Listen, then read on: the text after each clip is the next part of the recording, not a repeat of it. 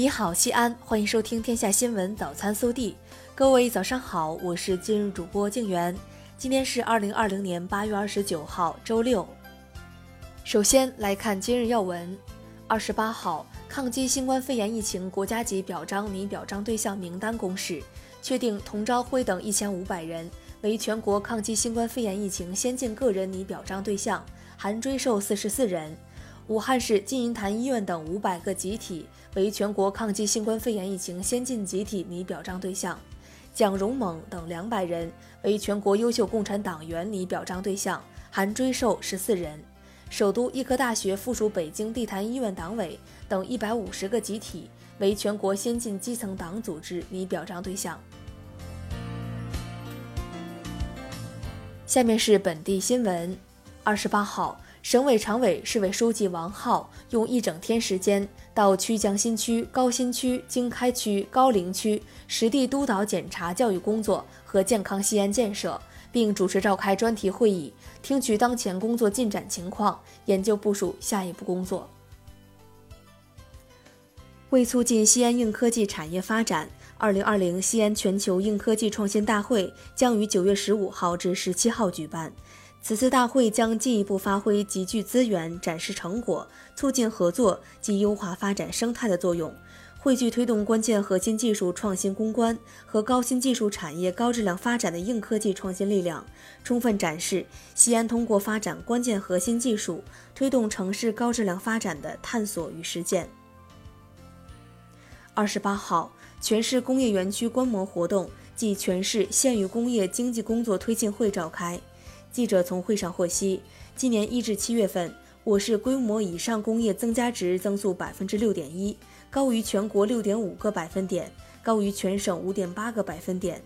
增速在九个国家中心城市中排名第一，在全国十五个副省级城市中名列前茅。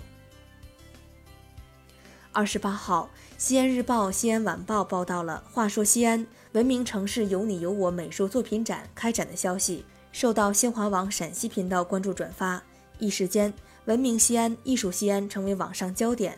截至今天发稿时，已吸引二十余万网友点击浏览。本次美术作品展为期一个多月，分线上线下同步展出。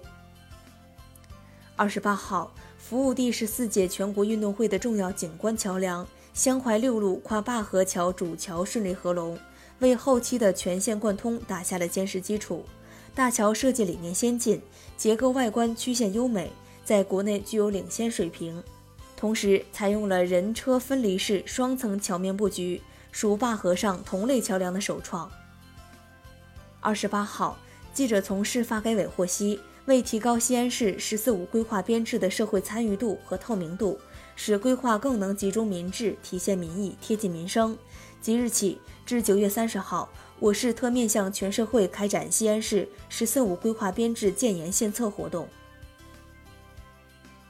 为进一步优化公交线网，西安将于八月二十九号开通幺幺八二路、崇文二路、崇文五路口至智慧农业园公交线路；于八月三十一号开通全运一号线公交线路、八三四路西咸大厦至凤城九路西口公交线路；于九月一号开通一四三路公交线路。方便市民出行。我市二零二零年城六区高中阶段学校招生录取工作第一次补录征集志愿录取结果已于二十八号十二时公布。鉴于我市城六区两所普通高中未完成招生计划，八月二十九号将开始第二次补录征集志愿录取工作，时间为八月二十九号八时至十八时。今年九月十号是我国第三十六个教师节。二十八号，记者从省教育厅获悉，我省对今年教师节庆祝活动做了相关部署，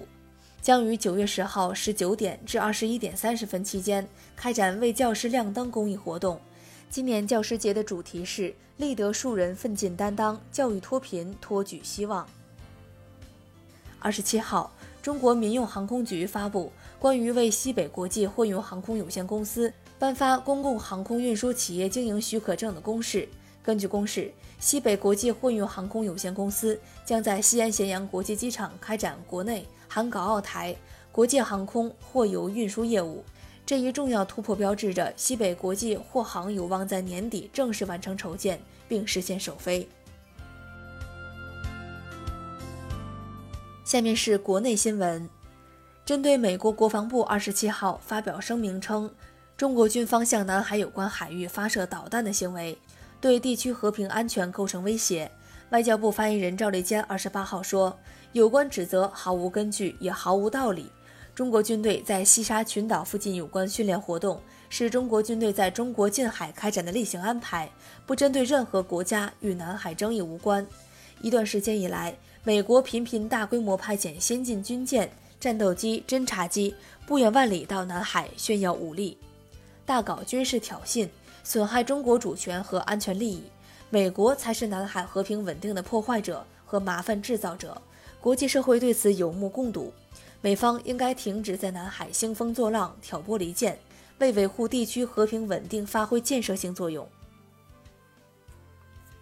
近日。中央纪委国家监委印发工作意见，要求各级纪检监察机关把监督节约粮食、坚决制止餐饮浪费作为一项重要任务，狠刹奢侈浪费歪风，对违规公款吃喝、餐饮浪费问题严重的地区、部门、单位严肃追究领导责任。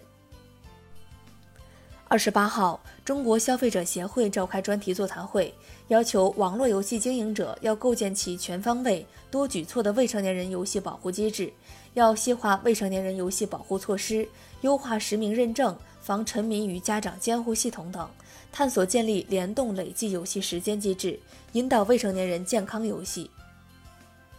二十八号，钟南山青年科技创新奖。钟南山青年科技创新奖基金发布仪式在广州举行。钟南山青年科技创新奖每年面向全国医学和生命科学等领域的三十八岁以下青年科技工作者展开评选，每次评选不超过十人。钟南山青年科技创新奖基金除支持奖项评选表彰奖励外，还将大力扶持青年生命科学领域创新创优，支持基层公共卫生防疫。青年科技创新交流，以及脱贫攻坚、乡村振兴、创业就业和共青团事业等。根据国务院应对新冠肺炎疫情联防联控机制有关规定和新疆维吾尔自治区新冠肺炎疫情形势，经自治区新冠肺炎疫情防控工作指挥部研究决定，自八月二十九号零时起，将乌鲁木齐市天山区、沙依巴克区疫情风险等级由高风险调整为低风险。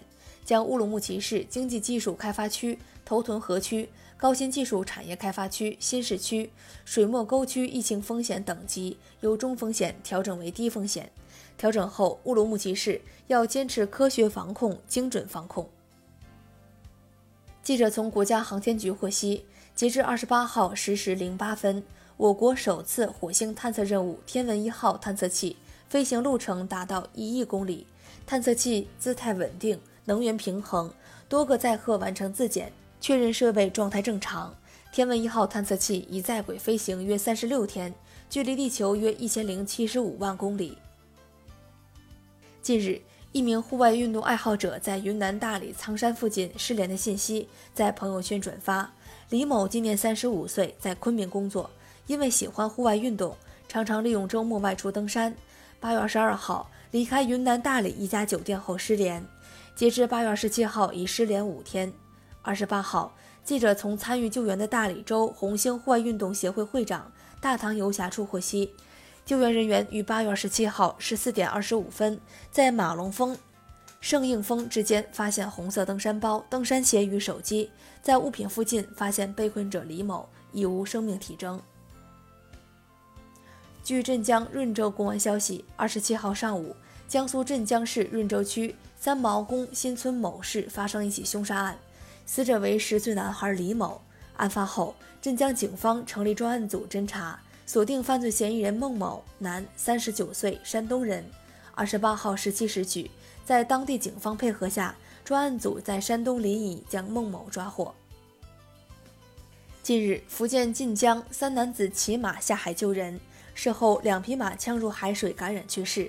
救人者蔡良兴说。救人的另一匹马将军已于八月二十六号康复，感谢四位专家专程赶来对马匹进行治疗。当地发起众筹计划，将为去世的两匹马立雕塑。以上就是今天早新闻的全部内容，更多精彩内容请持续锁定我们的官方微信，明天不见不散。